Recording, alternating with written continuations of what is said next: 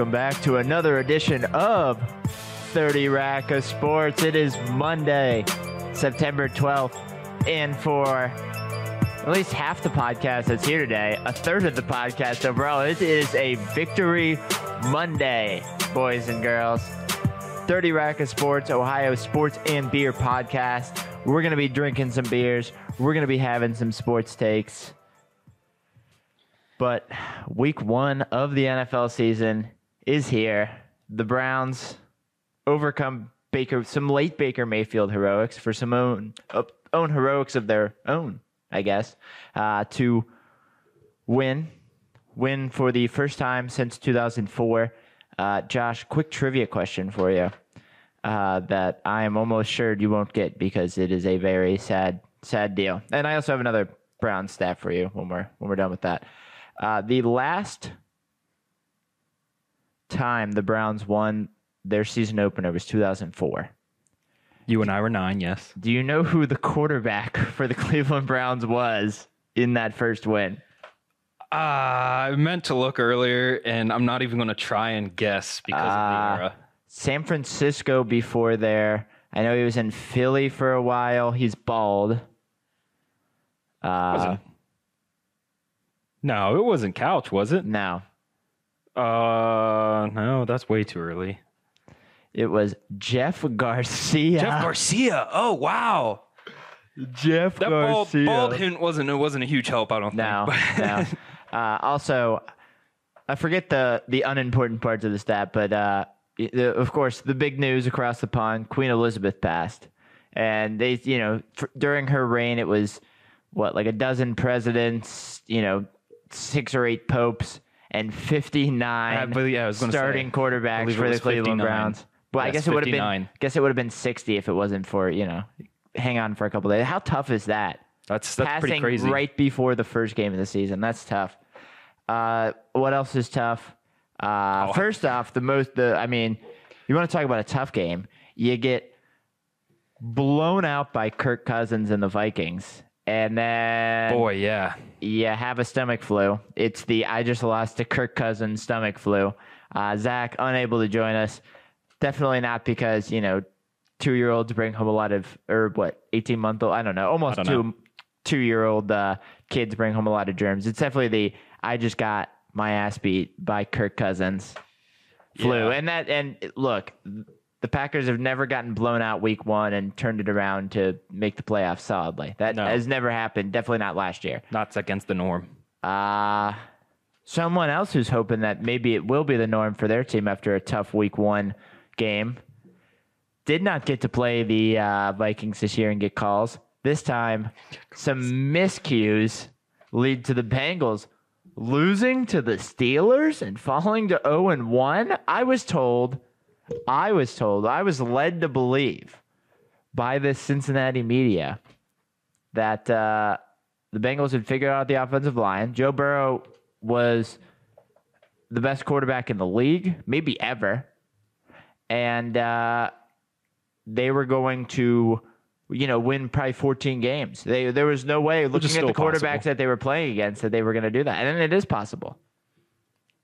Still possible. there Um, you go. It's still possible. And I think one thing that local media, I'm going to fix my mic stand here after we get done with this open. But uh, one thing the media forgot to tell you, two things I guess the media forgot to tell you. One, Zac Taylor is still the coach of the Cincinnati Bengals. Love that. For, love Zach that for Taylor. them. Love that for them. Uh, two, you know, I think it was Mr. Uh, Allen Iverson that spoke about practice and what happens when you don't practice.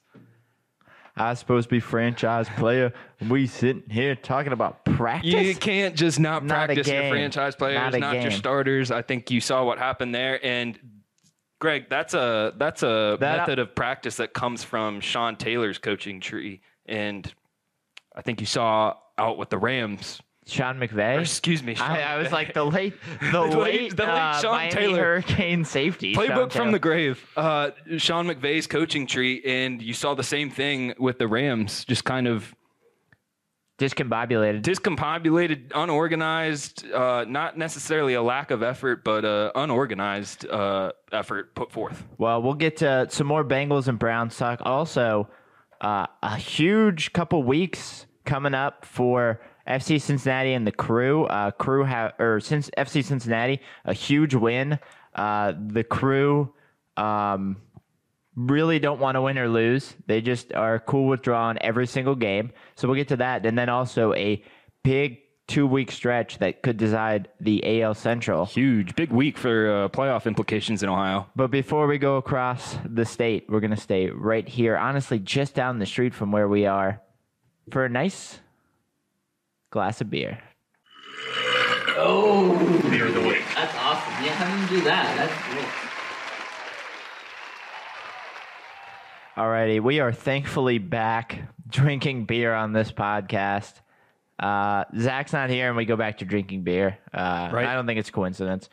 Um, after last week's show where we had to pay up a couple bets and we're drinking, uh, you know, wormwood liquor and, and malt liquor, uh, we're back to drinking beer, and we're we're you know we're going back to the basics, right around the Cincinnati area, just down the street from where we are, right off River Road, just west of the city. Uh, beer that we've at least had once before on the show, maybe twice. Uh, 13 Below Brewery.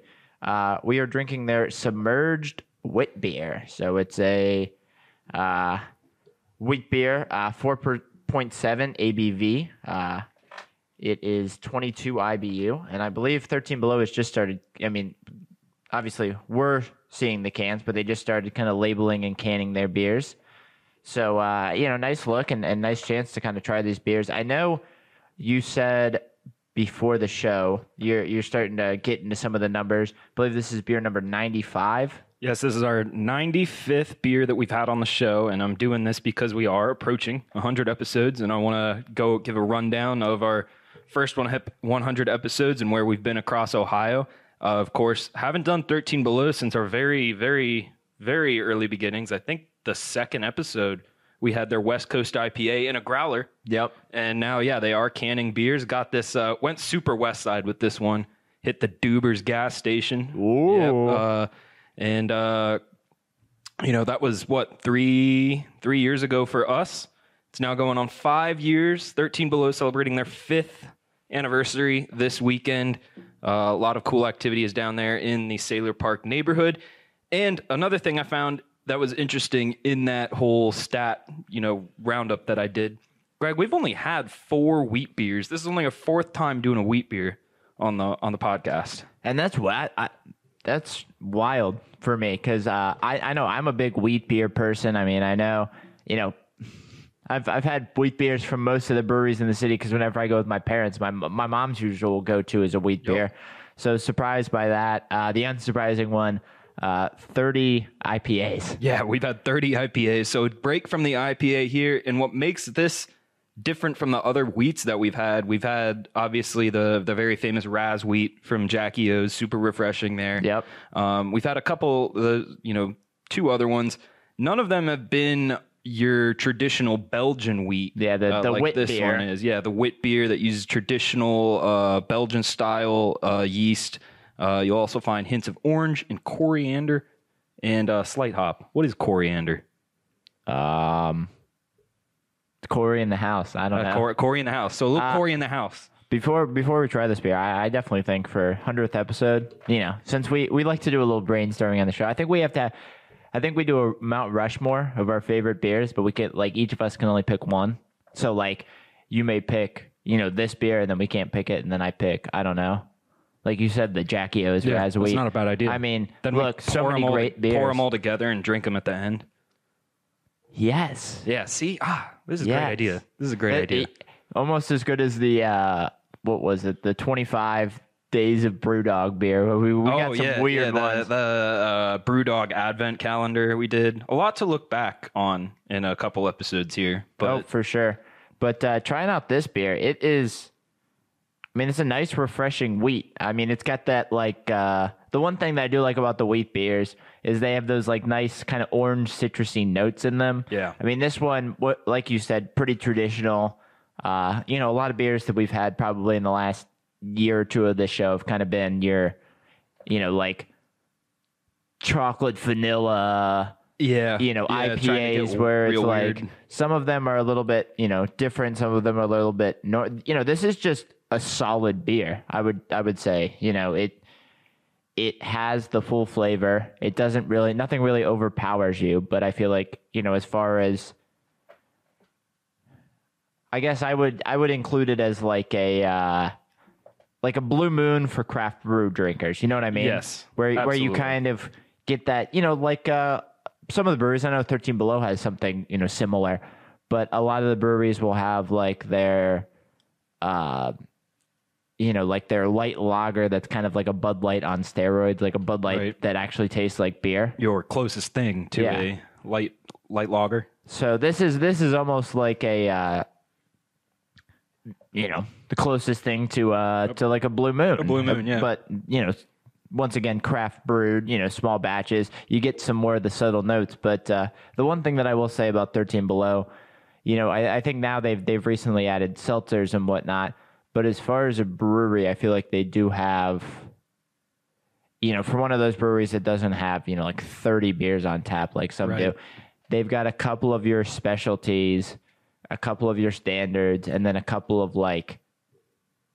I mean, I like beer, but I don't really like craft beer. Beer to kind of you Yeah. know like th- I feel like that's almost this one, and I'm not saying anything like it's any any less of a craft beer, but I feel like it's it's standard enough to the point where it's like, well, do you like Bud Light? Do you like Blue Moon? You know, it's one of those things that can kind of push people into the craft realm can, of beer. You can get your, you know, domestic kind of base on what people like and then steer them in the right direction. But I think the one thing that the Submerged does really well in trying to compare to, say, a Blue Moon is, and I- I'll help some bartenders that I know out, 13 Below does not have orange slices, but I don't think you need an orange slice like you would maybe get with a Blue Moon or some of your wheat beers. You get that perfect amount of orange hint in there, uh, while also being, you know, a sweet, light, what do we say, 22, 22 IBU, refreshing beer. Wait, what the hell? Coriander is the same thing as cilantro? What? That can't be right. Coriander is an annual herb. Herb is it herb or herb? I think it's herb in your From neigh- the your neighbor's family- herb. Apicaceae. It is also known as Chinese parsley, dhania, or cilantro. Huh. Well, that's that's something that we learned on the podcast today is that cilantro is the same thing as Corey in the house. Who would have thought? Who would have thought? Who would have thunk it? Well, you know what we would have thought going in? That we were going to have a great beer from 13 Below, and I'm definitely enjoying this submerged as we submerge ourselves into all the hot takes from a wild weekend of football. Ooh.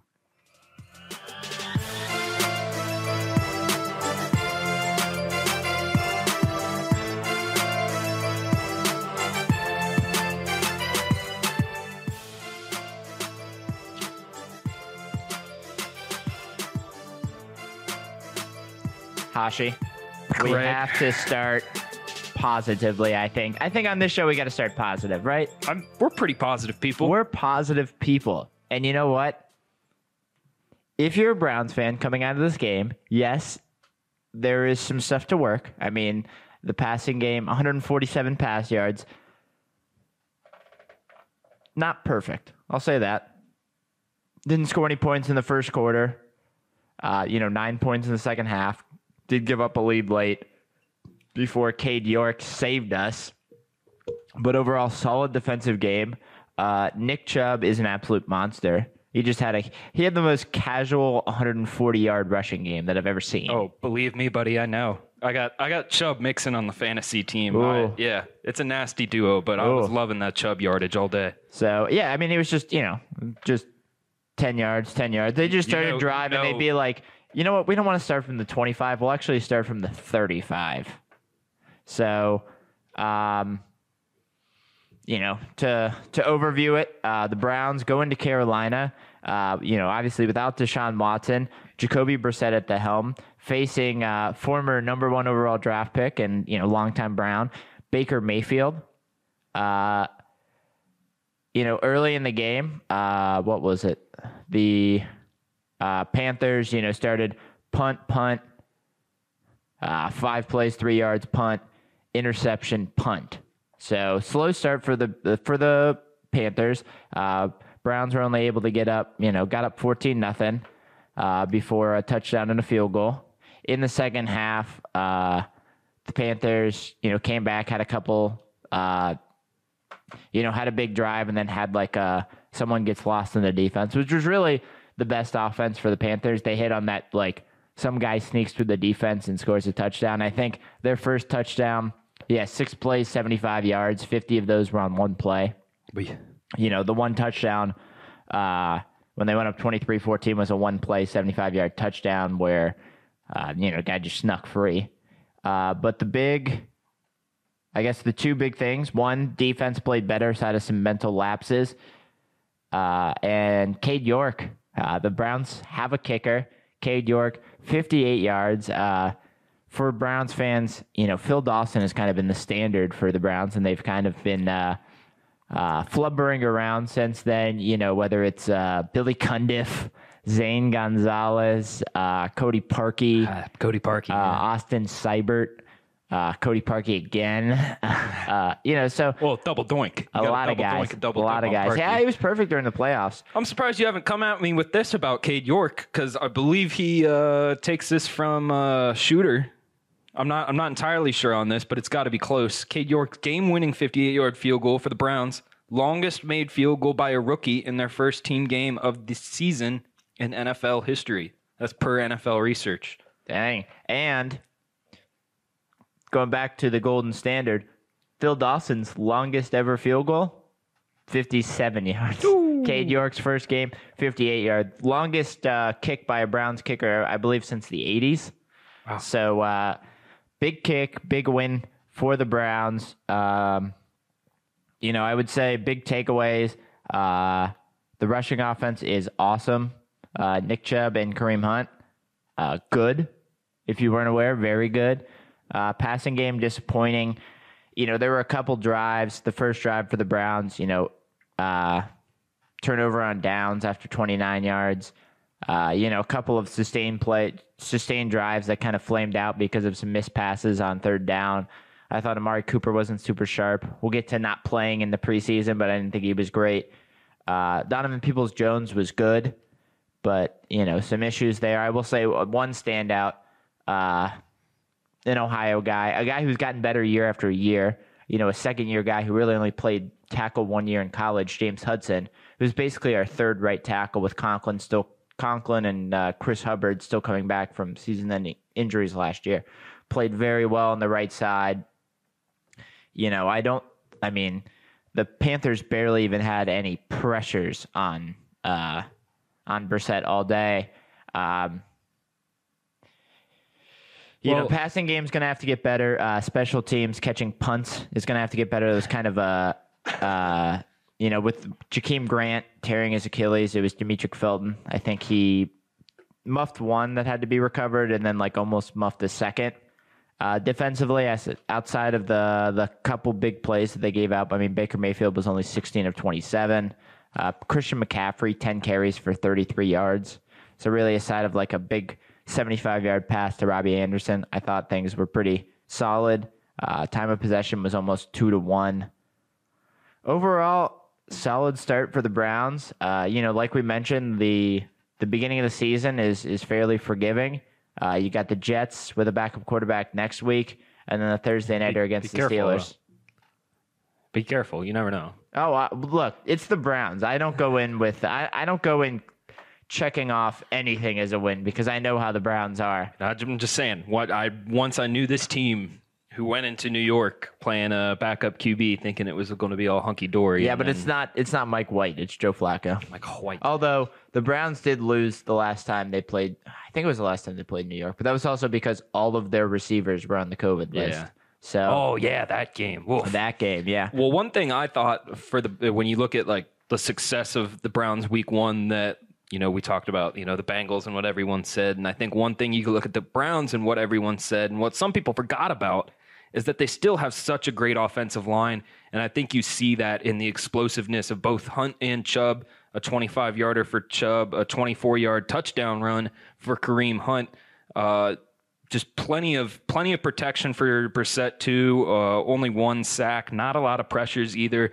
So just plenty of room to work in the trenches on offense, and I think that's ultimately the Browns, you know, safety cushion. Yeah, uh, I mean, comfort blanket. You look at Nick Chubb; he ran the ball 22 times, and he didn't have any like you know game breaking run. I mean, he had a 25 yard run, but he didn't have like any you know like oh, he has an 80 yard run or two, and that really inflates his yards per carry. I mean, he had a 25 yard run, and in 22 carries, he averaged six and a half yards a carry. Yeah.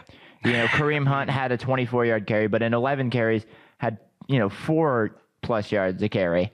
So, once again, the offense really there. I mean, Kareem Hunt was obviously a great change of pace, still 4.2 yards per carry. Uh, you know, four receptions, was the second leading receiver, uh, had a receiving and a. Um, uh, and a rushing touchdown. So really all over the place. Um, as far as negatives, like I said, Brissett's got to be better on third down. Uh, I thought Cooper, what he had six targets and three catches. I thought he could have made a couple more catches, and you just worry, you know, at some point you're going to get, especially like a Steelers team, which even possibly without T.J. Watt can still, you know, man down the box, and it's one of those things. If you can't hit on a couple of passes, yeah. That's not great. QBR was 38.1. Yeah. So didn't turn over the ball, but didn't really do much spectacularly. I feel like it's a game that if a few more passes go their way, you know, the Browns put up 40. Yeah. Yeah. And I mean, I think that ultimately, like, I don't care who you are, if your offensive line's doing a solid job and you're getting a solid four to six per uh, per play, then like I don't care what team you are, you're gonna have some sort of success. But man, if Brissett can get it together a little bit, then that offense will be cooking. And the, you know the defense kept Baker in um, in a box for a lot, at least a lot of the first half. Uh, I think it was five passes were knocked down of his 11 incompletions. And you look at his, you know, what he had 235 yards, 125 run. Like I said, two plays. Uh, 75 of Robbie Anderson's 102 yards were on one play. 50 of Ian Thomas's 53 yards were on one play. And those are the two, you know, leading receivers. So if you can keep if you don't do that single high safety shenanigans where you try to like sort of blitz someone, you know, I, I don't know if the Panthers even get to 20 points. And Right. that's certainly a, a recipe for success for the Browns. On the other side, Josh. Yeah, yeah. Well, we'll we'll we'll hit this real quick because I do want to get to some. We're short on time, and I do want to get to some college ball. But yeah, obviously very disappointing. Way more uh, stressful and uh, uh, you can call it entertaining of a game than you were expecting week one, I think. Uh, but I mean, wow. Five, four interceptions uh, and a fumble. All right, just give me a just give me like thirty seconds. We call him Joe Scab because everybody wants to pick him. Five interceptions. One was called back, and the fumble. Yeah. Um, I didn't realize. I thought it was Paycor Stadium, not Arby Stadium, because Joe Burrow was serving up turnovers. Oh, that's terrible. Get out of here with that. Uh, so as we mentioned, you know, Joe Burrow, 33 of 50, 53 passes. Um, 22 passing first downs. So Uh, 32 first downs overall to 13. yeah. Uh, Steelers only had 13 first downs and were four for 15 on third. uh, four interceptions. As uh, Trubisky, 21 to 38, 194 yards and a touchdown. I mean, what really encapsulates this game, I feel like, was the Steelers had four drives of over 15 yards. Two in the first half, two in overtime. And they got a field goal, a touchdown. They missed a field goal and got the game winning field goal. You know, that's what 13 of their 23 points. And then the other one, they didn't even have an offensive drive. You know, Right. 20 of their yeah. 23 points came from, you know, a couple of sustained drives and then a, a pick six. The Bengals had, uh, what was it, nine drives of 30 plus yards, so double that. And, uh, you know, scored on three of them, two touchdowns and a field goal, uh, three picks, a missed field goal, and a uh, uh, uh, turnover on downs. Yeah. So I mean, to some The offense looked good. The defense, you know, kept the Steelers in bay. I feel like there was just a lot of um, a lot of miscommunication. You know what I think I heard earlier. Oh, yeah. You know, the Bengals offensive line looked like they hadn't even played a game of cards together, more or less played a snap of, you know, Now- football together. The offensive line is the one thing that I did want to touch on in terms of not as bad as it seemed. I know when you take the face value of all the sacks and all the pressures that it seemed really bad, but they actually did create a lot of space for Joe to work on some of the more explosive plays. They did create space for Mixon where you were seeing Mixon actually get a second or two in the backfield to pick a lane and pick a move, you know, where you didn't normally see that as first, was always getting contact a yard behind the line of scrimmage. Still only three yards of carry. Did have 27, a lot of plays for the Bengals. A lot of a plays. lot of And so I think to sum up to sum it all up here, I think you look at um let, let's look at time of possession here. Bengals had 40 almost 44 minutes time of possession, which is crazy. Uh did have the extra 10 minutes. Yes. So you got to it, it, take it with a little, bit of a grain of salt. inflate- but little bit of inflated here. Still, it was like 37. So it, Yeah. it was about two to one, like the Browns uh, Panthers game. Steelers only had 26 minutes of possession of possession. Bengals total yardage 432. Steelers total yardage only 267, but the Steelers had one more total drives than the Bengals did and three more points than the Bengals did. And I think a lot of it just falls on Zac Taylor, man. You've got to play you have got to play your starters at least a little bit in the preseason. I'd be fine if the preseason was only two games and they only went out there for one drive, but you've got to see some live game action because I think you saw you saw a team that had not played together, the offense especially that had not played together for a while, especially when you consider the appendectomy and the time missed in training camp. But I mean, my three things are, you know, Zac Taylor's got to be more prepared, coach a better game, and make a challenge. Like that that I don't know if you saw that play on the goal line, how you don't at least call a timeout to maybe think about Yeah, and, and you can't, like, I feel like if they would have challenged it, and I, I saw, like, all the kind of, like, fake fan angles where they're they're from the 20 right, and yeah, they're yeah, like, yeah. he's two yards into the end zone. And I'm like, uh, he- I'm not I- I- saying he was in, but did not take a look. Yeah, I was pretty gonna say egregious. even if you even if you uh yeah even if you don't see it, like taking a look has to be done. I will say the the two things that did kind of uh you know jump out to me. Uh, one was you know kind of forcing the ball at times, especially the Oh, chase. yeah. Oh, you know yeah. one of one of the Bengals. Uh, I, I mean I remember it clearly, so I'm sure there were some uh, you know some of the worst games that the Bengals have had is when Burrow tries to force it to chase a little bit too much. And you look at Chase and you go, you know, 10 receptions, 129 yards. But he had 16 targets. There were a couple picks on throws to him. His longest reception, now, normally for an, another player, you'd say only 24 yards, is, but he's more of that, you know, explosive Right. play kind of guy where it's like, the game's not quite going to plan if he only has, you know, like one 20 plus yard reception and they're trying to force the ball into him. I mean, obviously later in the game did start checking down to Mixon. Mixon had a good game. You know, losing Tee Higgins is is a big part, but I feel like there was a little bit too much trying to force it to your best receiver, and that kind of fell Yeah, apart. and that I think uh, you can attribute a lot of that to Higgins going out early in the game with a concussion. But like going forward, Taylor's got to coach better. Uh, La'el Collins needs to play a lot better uh, on the on the offensive line. And number three, Greg, our whole podcast has been harping on this since last November. You've got to have better red zone efficiency. You've got to score when you're down there. Two for five ain't going to cut it. Ain't no way, no how. Yeah. Not in this division. Browns only getting, uh, I think, one of four touchdowns in their in their red zone. So, you know, uh, tough look there for both teams. Uh, Bengals do get the Cowboys without Dak Prescott. You'll get a, a, a Cooper Rush game, so you know a chance to uh, bounce back. Both the Browns and the Bengals, uh, you know, six plus point favorites going into Yeah. next week. So That- hopefully, it could be a good weekend. Uh, Yeah. A weekend that was, you know, kind of up and down for several teams in the college ranks. Uh, several top 25 teams going down. Uh, numbers 6, 8, 9, 12, 17, 19, and 25 all lose. Uh, a few of them, you know, playing each other, uh, such as uh, you know, a good nightcap. Uh, Twenty-one BYU beats number nine Baylor. Yep. Uh, you know, uh, number 12 Florida loses to number 20 Kentucky. Uh, Alabama squeaks out a game against a backup quarterback for Yeah. the second half against Texas, 20 to 19.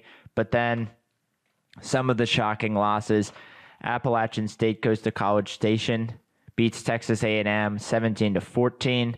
Uh, the Ohio Thunder and. Herd just over the border in Huntington, West Virginia, beat number eight Notre Dame in South Bend, 26 to 21. Uh, and then, you know, Washington State beating Wisconsin in Wisconsin, 17 to 14. Uh, you know, AAC, Houston losing to Texas Tech. And then a very funny one, uh, Georgia Southern beating Nebraska. Scott Frost now Out. fired.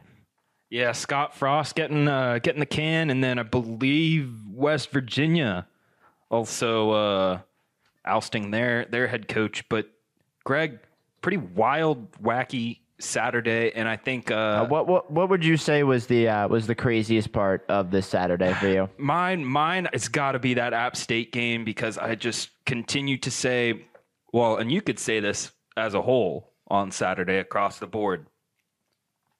Fun Belt, don't mess around, man. That Sun Belt has been No, really, really, sir. really putting some momentum together as a conference uh, the past couple of years. And s- stole some good teams. You know, Oh, yeah. Marshall coming over from Conference USA, now Yep. a Sun Belt team. Yeah, I mean, they're really putting together themselves as a as a decent conference here. And App State getting that win. I don't know if you saw the video out of Boone, North Carolina, with the kids coming Oh, out yeah. into the Oh, bars, rushing down. the street. So cool. Uh, BYU also getting the win over Baylor. Um, I know some folks were crushed by that. Had had Baylor was a big handle on the nightcap that night, but uh, just a crazy, crazy Saturday. I was surprised. Uh, I think like six or seven o'clock. I was wondering. I'm like, man, is this is this Black Saturday already? I mean, what was craziest part to you? I mean, uh, you know, I had some some bets going on in the later part. Really, not a whole lot of action at the noon window, so I was pretty locked in on that Alabama Texas game. First off, seeing Quentin Ewers in the first, you know, quarter and a half or so, I was like, wow, this kid's solid. And then, you know, he goes out. I think at that point it's 10-10 or like, you know, they're about to walk in to tie it. And you go, all right, well, he's gone, you know, Alabama's got this. And then Alabama couldn't score, couldn't score. And then you're like, well, maybe Texas can, you know, take control of this game, but only three field goals in the second half, gives up that touchdown to Alabama, loses 20 to 19. And, uh, you know, it's one of those things where you're like, Alabama really didn't look like Alabama for big chunks of this game. You know, Bryce Young uh, was uh, he finished 27 of 39 for 213 yards. A lot of that in the late, you know, in the late drives. So some, I feel like kind of some worry. And you look at a lot of these teams that you know did not look great. Uh, you know, Clemson only beating uh, FCS Furman team by 23. You know, they kind of took their foot off the gas, but not a whole lot of you know good stuff. I mean, Georgia shut out their team, but uh, shut out Samford. But Oklahoma, you know, was only up seven to three at halftime before kind of getting things into gear. Uh, USC had some tense moments, so you know a lot of just weird moments where you look at you you, you know you kind of looked at the beginning of the year and you're like, well, there are you know four teams that are way above the the rest in Alabama, Georgia, Ohio State, and uh, uh, Clemson. And you look at you know Clemson week one looked to be very flawed. Ohio State looked better this week, but you know now that you know ten point, eleven point win at home over now an unranked Notre Dame doesn't look quite as good. No. Alabama, you know, won a squeaker, and then I guess Georgia won 33 to nothing, but you know that doesn't really mean much. They look great week one, so Georgia's really the only one that you still kind of see that invincibility cloak on. And uh, Josh, I wanted to wait until this point. Uh, did have a couple things to uh, mention on the AP Top 25. Uh, just released at noon today from last week. Uh, what is it? Two teams moving, you know, uh, or actually, sorry, three teams moving three plus spots. Uh, what three non-ranked teams coming up. One with a loss in Texas, moving up to 21. I, I have my big thought on the uh, on the on the poll, but what are your initial reactions looking at the the AP top 25? Uh, I'm surprised that uh, some schools did not crack the top 25, and I've kind of been when you, you you'll look at. I mean, three teams. Case in point, when you look at the others receiving votes lift list, and that's led by Marshall with 85 votes. Second, Cincinnati with 80 votes, or excuse me, uh, Cincinnati's tied with App State with 80 votes apiece. And I kind of felt like this when Cincinnati got booted out of the top 25. Obviously, a little bias there with them holding that record for so long. But you look at teams like Oregon, you look at teams like A&M, you look at teams like Florida and Baylor, and you wonder how they did not drop a little bit more. Even even Pitt being at 23 is kind of surprising, skidding that far after you know some two decent games there. Yeah, two Uh, tough games. I mean, right. you know, Kentucky and uh, Utah. I mean, right now, you know, uh, nine and fourteen. The one thing that I will kind of say is a little bit of the, uh, you know, and I guess this happens from the AP poll quite a bit. One, kind of overstating the week that's ahead. You know, the week that just happened. Two you know, penalizing some teams different than other teams. You know, Alabama had a squeaker. They dropped a spot, but like Oklahoma didn't look good in the first half. They went up a spot. Yeah. You know, to Kent uh, State. Little shout out to the the Golden Flashes in Kent Yeah. State holding Oklahoma to seven to three at halftime. I mean, Michigan State has beaten Western Michigan and Akron and has got a, you know went up three points. And then also, you look at Cincinnati lost to the team that is now ranked tenth by seven points on the road. So in a neutral site, that line would probably be about three. Do you think that's a difference of seventeen spots? That's- then you look yeah. at, I mean, Utah is four spots higher than Florida. Florida just beat Utah, and I understand it was at home, but they just beat Utah. You know, NC State, uh, you know, survived the scare for a, a little while. Uh, you know, Pittsburgh's looked. I mean, they just barely beat a team that lost to Kansas. So you look at a lot of these teams, and you're like, Penn State hasn't looked that great in either of their games. and I think I, that's- I mean, obviously, you only have two games to look at. The uh, the range of competition is wild, But, but, just look at the two games. It continues to be a flaw of the AP poll not looking at head to head matchups and not giving that enough weight, especially when you're this young in the season. I feel like so much is weighted on preseason rankings, which in this era of college football, I just don't care about. Uh, You know, like already, oh, I mean, I think that point's been proven already in the first two weeks of football. I mean, yeah, you look at uh, what was it the the preseason, you know, top uh, top ten. You have Alabama, who barely got by Florida, Ohio State, who struggled with well, it was number five, now unranked Notre Dame.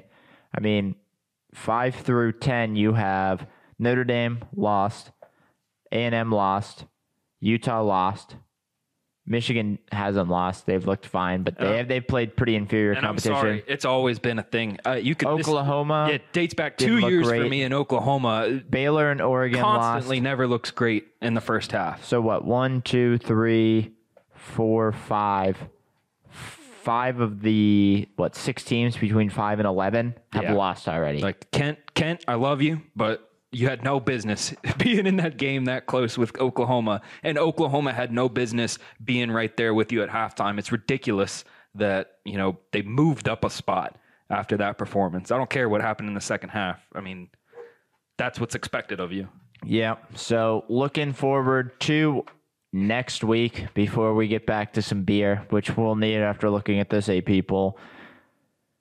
Um, you know, still not the most exciting week, I would say, in college football. BYU Oregon is a big game, but as far as the Ohio schools go, a couple of uh, interstate matchups that aren't exactly the biggest. Uh, Toledo going to Ohio State. Ohio Ooh, State that- 31 and a half point favorites. Toledo did get a huge win against uh, UMass. Night but game on Fox too. Yeah, somehow. huge night game on Fox. Uh, Cincinnati playing a noon game against Miami of Ohio at Paul Brown Stadium. Talk about kind of a snoozer. One big note though, or yeah, whatever it is. Uh, RB Stadium, I believe, is what I called it. Um, will, after all these wins, do have a chance to tie up the uh, all-time series. I believe it would be. I believe it's It is tied up. or it is tied Yeah, up. it's now tied it's up now. 59, 59, and 7. Uh, also, one game under 500 at Nippert. So next year could have a chance to uh, get that back to even. I believe only one win for the Red Hawks since Big Ben was there. Yeah, Um, 15 in a row for the Bearcats, and uh, that'll be our that'll be our who you got on Friday. If you want to look at our uh, social media at 30 Rack of Sports on Twitter, Facebook, Twitter, Instagram, Instagram, TikTok. TikTok, uh, Twitter and again. Pigeon Owls. Pigeon Owls? Pigeons.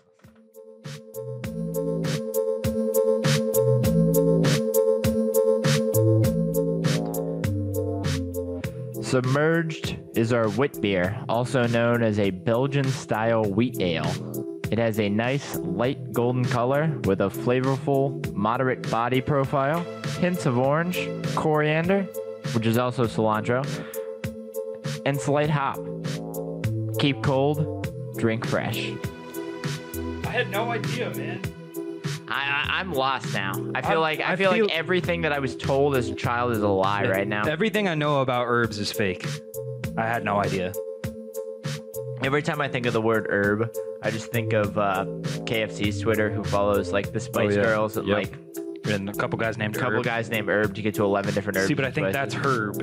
You have Herb and Herb. So and Herb the is the name? Yeah, Herb is the guy. Herb is the like plant yeah, the spice thing. cilantro, the coriander, Huh. what have you. But uh, as we said in the open, great beer from 13 Below. One of the uh, one of the mainstays there since 2017, and uh, on the can, new labels. Uh, you'll find the you know classic design that 13 Below has on most of their stuff with the little uh, the slanty slants and the uh, German uh, Bavarian font there. Josh, why is it called Thirteen Below? Well, Greg, uh, do you know what a nautical mile is? Yes, a as mi- a as a uh, avid uh, boats boatsmith. A boats, a boatsman, a boatsmith. Uh, yeah, so 13 below is 13 nautical miles from downtown Cincinnati. If you were to take the Ohio River on a riverboat down the river, and you would be 13 nautical miles below Cincinnati since you are downriver. So it is 13 below brewery, and you can head out there to 13 Below in the Sayler Park area of Cincinnati this weekend for their fifth anniversary parties. Uh, try this wit beer and many other cool, cool concoctions that they have brewed up for uh, small batch concoctions they've brewed up for the weekend, as well as Greg. You brought up the many, many, many seltzers they have. Uh, what do you think's longer, a mile or a nautical mile? Ooh, I'm gonna say a nautical mile. Nautical mile is 1.1508 land measured or statute miles. Statute miles. I've never heard it called a statute mile. I love that though. a statute mile. If a nautical mile is 100%, a statute mile is about 87% of that, and a kilometry is about 54%. So there you go. You're learning something on 30 Bracket Sports. Right, and you You're can learning do this. coriander, cilantro, and nautical miles. But if you're like, if you're done, say you wake up on a Sunday morning, you tend to your cilantro garden. Your coriander. Yeah. Take a little snip, snip. And then you're like, ah, after all this hard work, I'd like to go have a beer. You could get in your boat, boat on down the river, uh, dock up at the marina right there, walk on up and uh, have your beer at 13 Below, the building that you will find on the can on the back there. You can, uh, what? You can boat 13 nautical miles or drive like 14 and. Uh, There's, there's some twists and turns in there. 15 mile, 15 ish minutes. We'll go there. Yeah, uh, Fernbank Park right next to it. Also a great, uh, great little uh, Oh, love that. park park to uh, bike or walk, or if you're a crazy eat- person, run. Eat luncheon. Eat so. luncheon from the Incline Smoke Shack. That There is you at go. 13 Oh, Below, best barbecue in the city. But uh, Greg, you know, uh, we can always be found at 13 Below, and 13 Below can always be found on 30 Rack.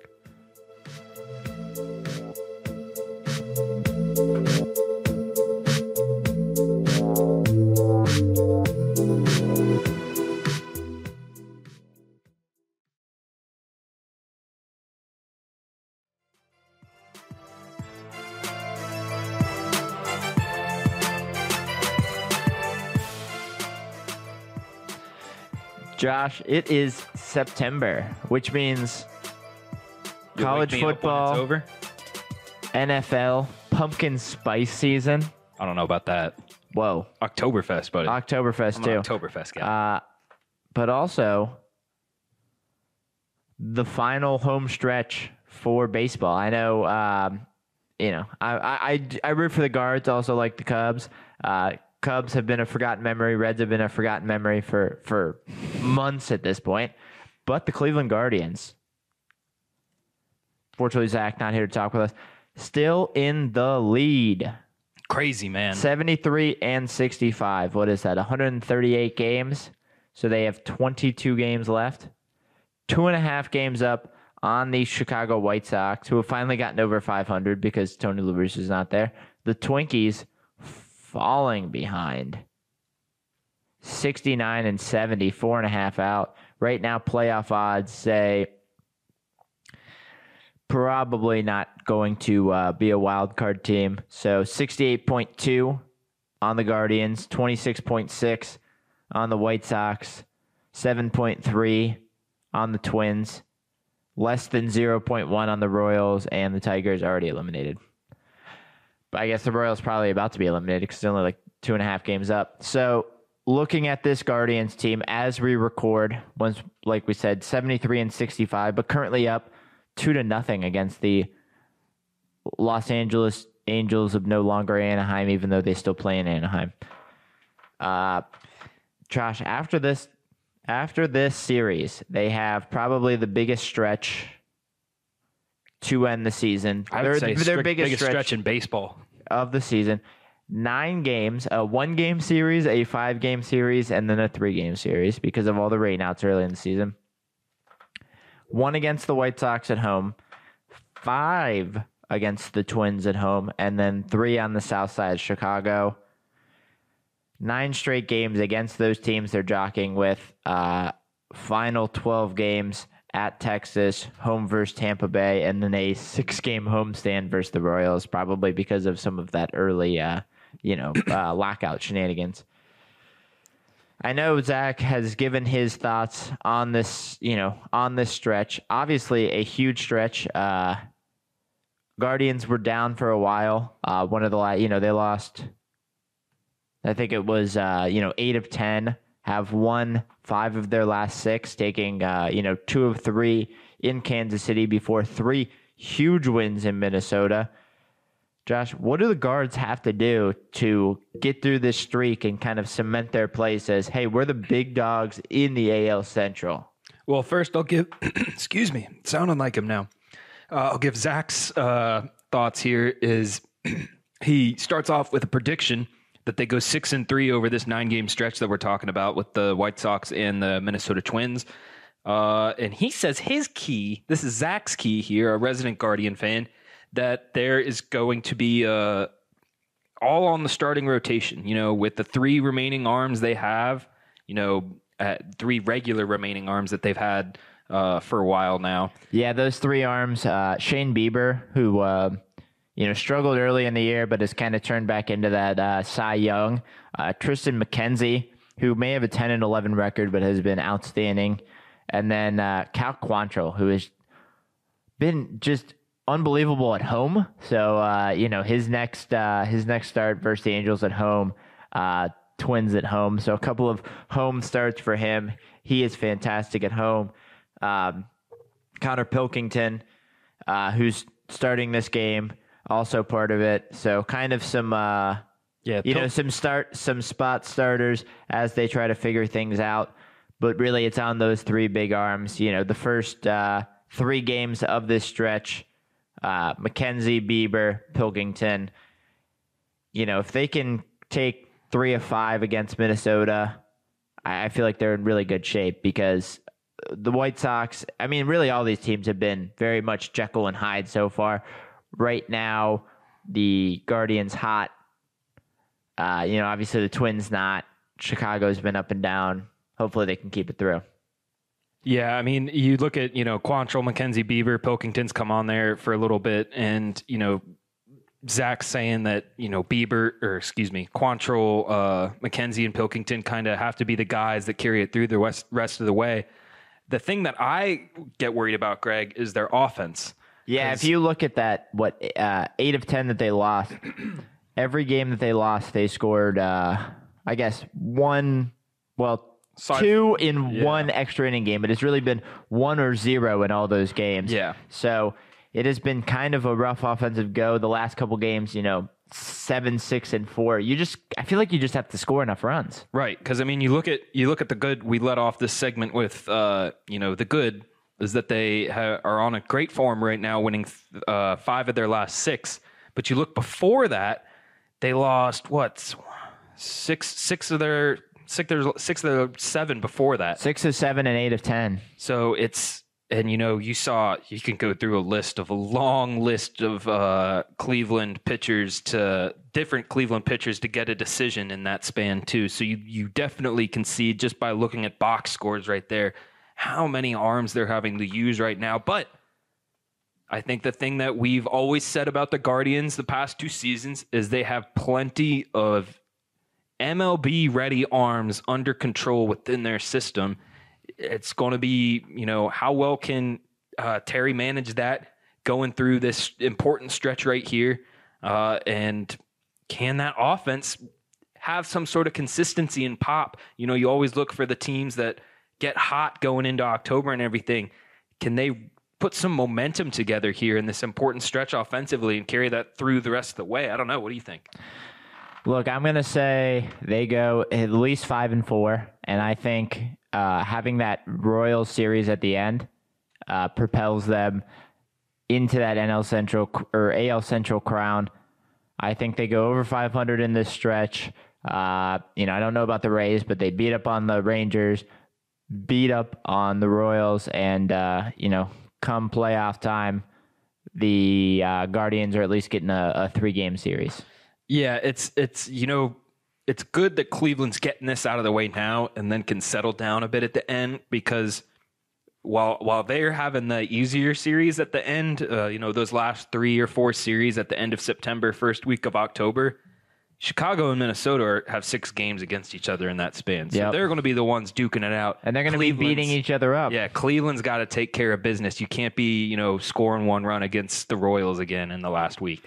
Well, speaking of a, a couple teams that uh, are also coming to the, uh, what the brass tacks of things, you know, the end of the road here, uh, four and, and uh, five games left for the six and seven seeds in the MLS East. Uh, FC Cincinnati, uh, 30 games, 42 points in sixth place, uh, in seventh place, which would be the final playoff spot, 29 points or uh, 29 games, 41 points for the Columbus Crew. Uh, starting off, you know, both teams uh, double digit ties, so have not been able to kind of get out of their own way. But FC Cincinnati, I believe it's like eight games unbeaten, uh, topped off with a huge 6 nothing thrashing of the San Jose Earthquakes. You know, a couple of weeks ago, I would say definitely after that first crew game, even a little bit after that second crew game when they were kind of, you know, in that eight spot. You had a lot of questions about them, but since then, you know, uh, two wins and a draw against a very good, you know, NYCFC team. Looking at this FC Cincinnati team, you know, like we said, four games left, uh, four games up on the uh, on the New England Revolution, who are currently in eighth place. You know, two of those games against the two of those, I guess, the last two October games against the bottom part of the MLS East, Chicago and DC United. First up, Josh, what do you think? What is the point total that you think?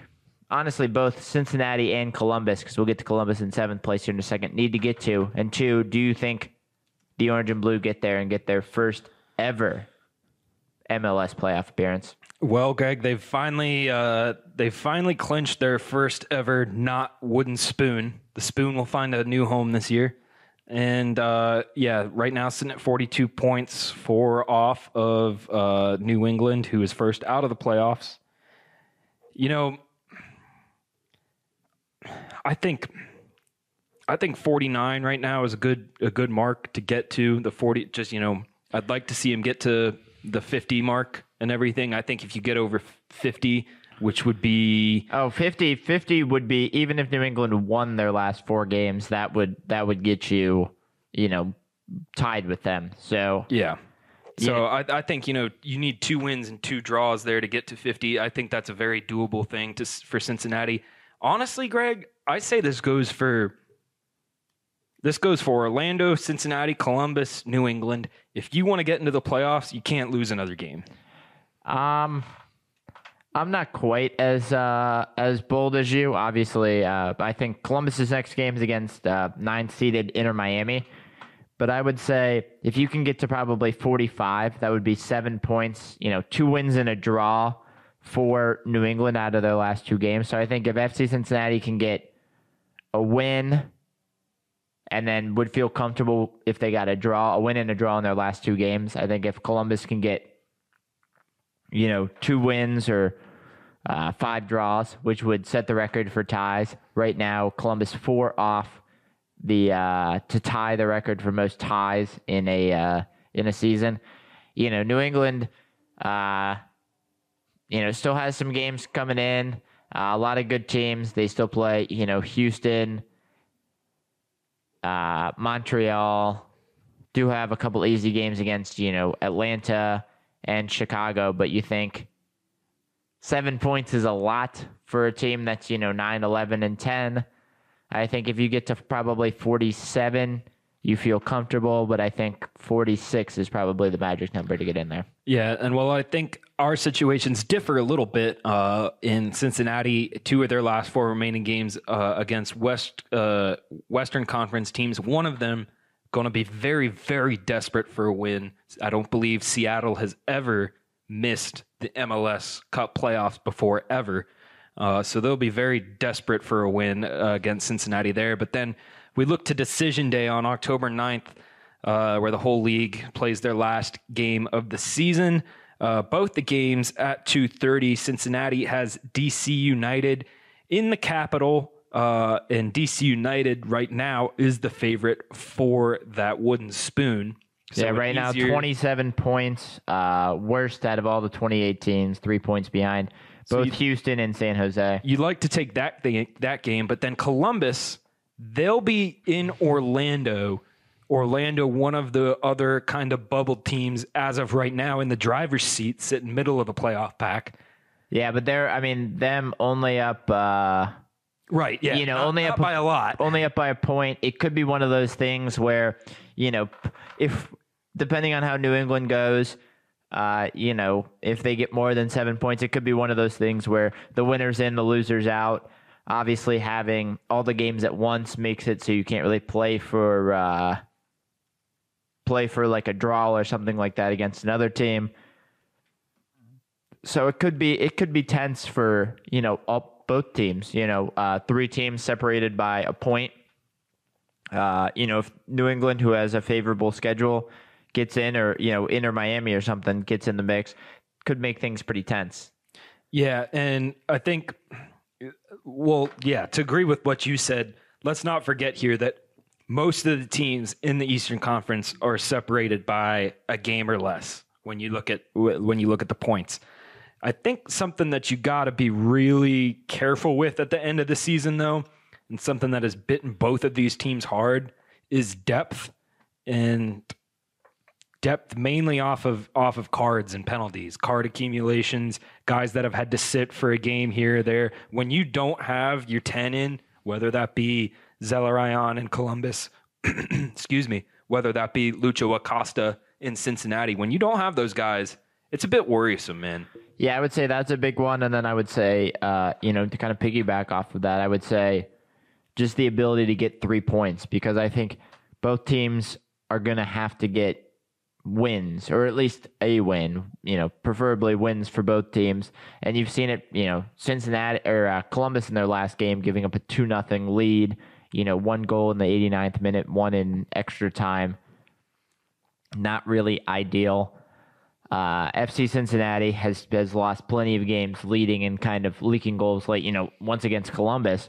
So for both of these teams, if they can turn those draws into wins, they should both be safe. Uh, you know, when we look at the standings, you know, uh, I guess late Sunday night on October 9th, Josh, would you expect to see both teams in, just Cincinnati or just Columbus, in the playoffs come late night October 9th? I think I think you're going to see both teams in. I, I, I just have a hard time seeing Orlando making it. Orlando is the one that I really struggle, like just watching them as a team and watching their defense. Uh, I just don't. I don't see them carrying themselves the rest of the way. Especially, you know, you look at th- that's a team that played very deep into the uh, midseason Open Cup tournament.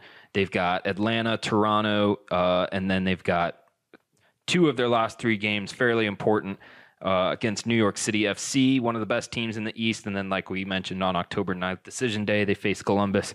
I just don't see them being successful in that stretch. And I think it's going to be Cincinnati, Columbus, and New England who take the last three spots in the East. Um, I'm also going to say both, but I'm actually going to uh, say Orlando, Cincinnati, and Columbus. Um, you know, I think, Minus nine goal differential there. That's worst in the top. yeah, I think the big thing that I think is, uh, you know, I think Columbus will get um, a result against uh, Inter Miami, which will mean that both teams, or you know, all three of those teams have a you know, over a game cushion, a four point cushion against New England. Uh, you know, New England in their last, uh, you know, so many games, you know, lost to LA, lost to New York, did beat NYCFC, you know, uh, one, one, and two. I just don't know if they're going to be in the form. They do have an easy schedule, but I think Yeah, they have one one tough game. they'll drop maybe a couple points there. I don't see them getting much more than like you know, like I said, seven points, and you know that leaves all three of those teams to just try to figure out you know one win and maybe a draw out of that. And I think those three teams can get it. You know, none of those teams really have crazy schedules, so I think the three teams get it, and I think New England just uh, can't dig themselves out of a hole at the end of the year. Yeah, but I mean, just to give you guys an idea for those casual fans out there that may not may not uh, have followed the MLS season and maybe just want to jump in for this playoff race, to give you an idea of how tight the Eastern Conference is. MLS always is MLS is great at putting out the week, weekly updates and weekly point scenarios and everything and for the past 2-3 weeks or so they've been putting out an article on MLSsoccer.com uh, about who can clinch what scenarios or be eliminated and what have you. Uh, there's two, two, uh, two Eastern teams on the list. There's there's a bunch of stuff in the Western Conference on who can get eliminated, who can clinch clinch what or whatever. But you have DC who can clinch elimination this weekend, and you have Montreal who can clinch a playoff berth at the top of the East this weekend. Otherwise, I don't think anybody on the Eastern Conference is going to be on that list for at least two more weeks because it is that tight. Yeah, and you know, for people that may say, "Oh, you know, I, I watch sport. You know, I watch the NFL. I watch, uh, you know, the NBA. If you sneak into the playoffs, that that's fine. You'll you, you know you'll get uh, you know the crap kicked in after uh, after you know the first round, maybe the second round, and then you know whatever happens happens. You know, my first time really going to a bunch of games was uh, the crew season in 2017 where they were the five seed in the East, and you know they upset Atlanta in penalties, uh, beat New York City FC uh, in a pretty awesome conference semifinals game.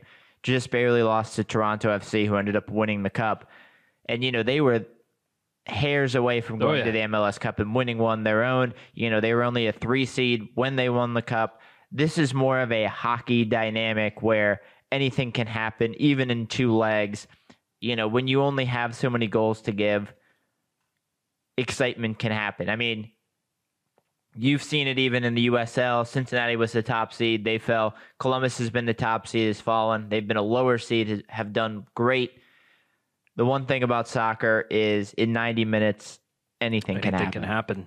And for you Cincinnati fans out there, I'm telling you, October 9th, go see uh, go see Decision Day in the Capitol at 2:30, and then take a little drive. See Bengals Ravens Sunday Night Football. It's not a bad. If you're looking to knock out two things in one day, not a not a bad little uh, little drive there if you move quick. Ugh. But that's a lot of stress in one day. A lot of annoyance in one day.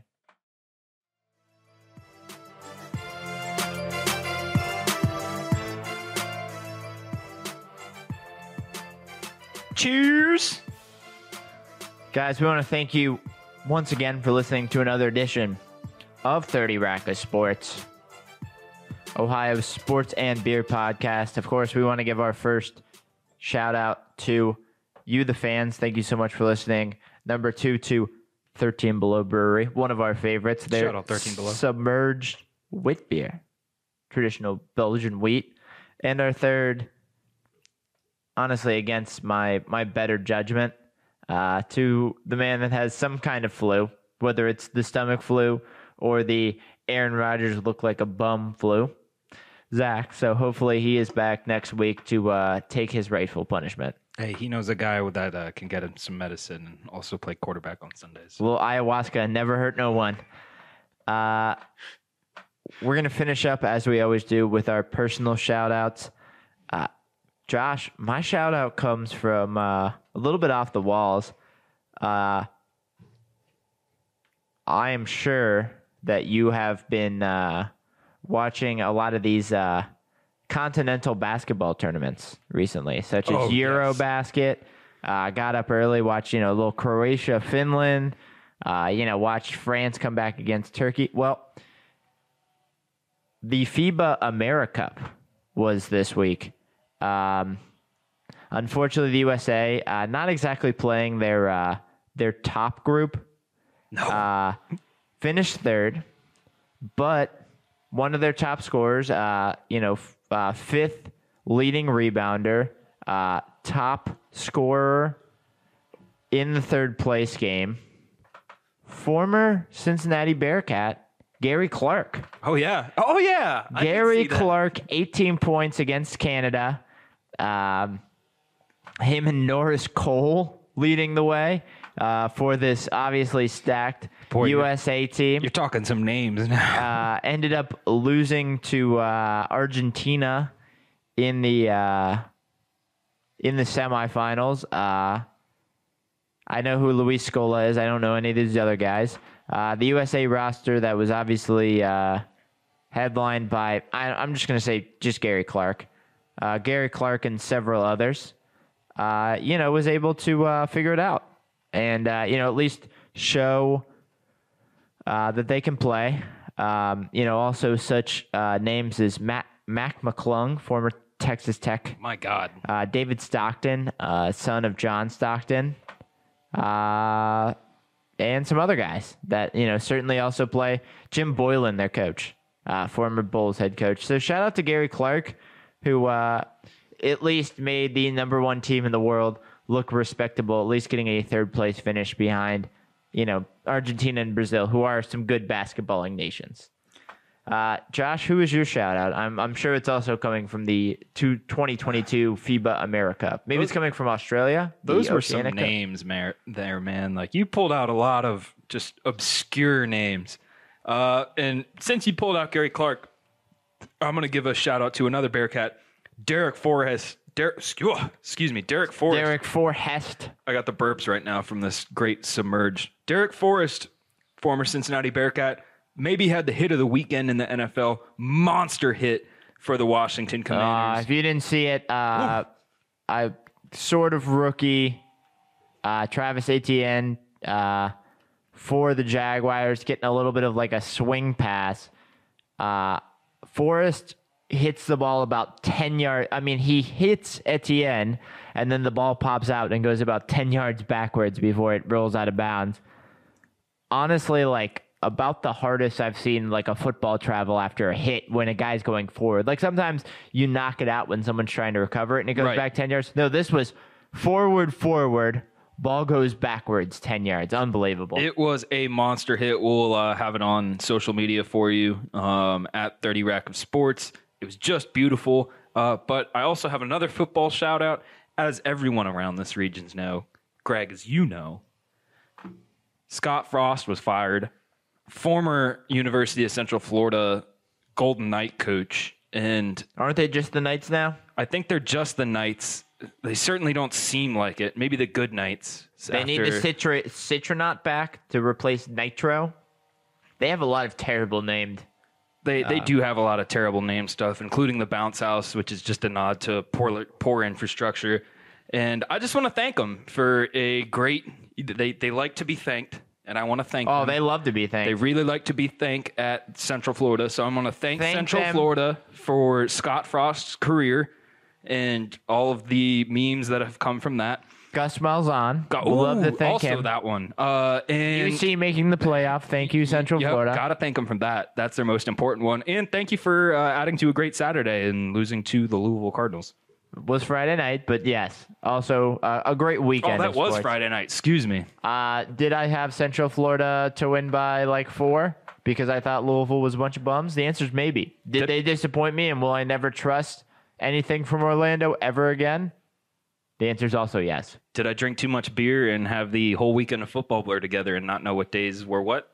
The answer is Is that how it's- always yes. Is that how it's supposed to go? Yes. Sports. So we want to thank 13 Below Brewery. We want to thank Josh on the ones and twos. That's right. I'm Greg. Thank you so much for listening to another edition of 30 Rack of Sports. Be sure to check out our Who You Got on our social Facebook, Twitter, Instagram, TikTok, Pigeon those ladies that talk, you know, and gossip a little bit too much on the edge of your street. All of them. 30 Rack Sports. Is 30 Rack a blind item? TikTok blind item?